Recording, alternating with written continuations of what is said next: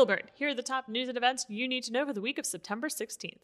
It's finally here, the grand opening of Gilbert Regional Park. Join us this Saturday, September 21st, as we unveil the park's very first attractions, including two playgrounds and 4,000 foot splash pad. The all day celebration begins with a beach party in the morning and ends with a laser show that evening. Residents are invited to stop by any time during the day.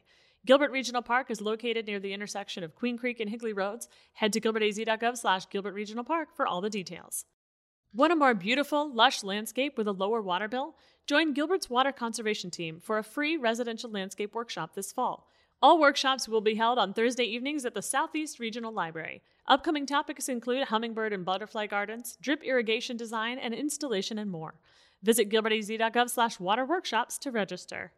It's your last chance to make your voice heard on Gilbert's bulk trash and recycling programs. The goal of our short resident survey is to provide valuable feedback for Gilbert's Environmental Services Department on how residents are using these programs to drive decision making for the future. The survey closes on Tuesday, September 17th, so head to gilbertaz.gov slash news today to participate.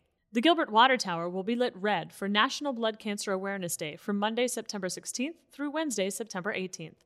Lymphoma is the most common type of blood cancer, and the Lymphoma Research Foundation is working hard to eradicate the disease and ease the impact on those suffering from it. Other events taking place this week include a Planning Commission special meeting at 6 p.m. on Tuesday, September 17th, a Redevelopment Commission meeting at 6:30 p.m. on Wednesday, September 18th, and a Town Council executive session at 5 p.m. on Thursday, September 19th, followed by a regular Town Council meeting at 6:30 p.m. that same evening. Thanks for listening. Get more of the latest news and events on Twitter or Instagram at Gilbert Your Town or on Facebook at Gilbert Town Hall. Have a great week, Gilbert.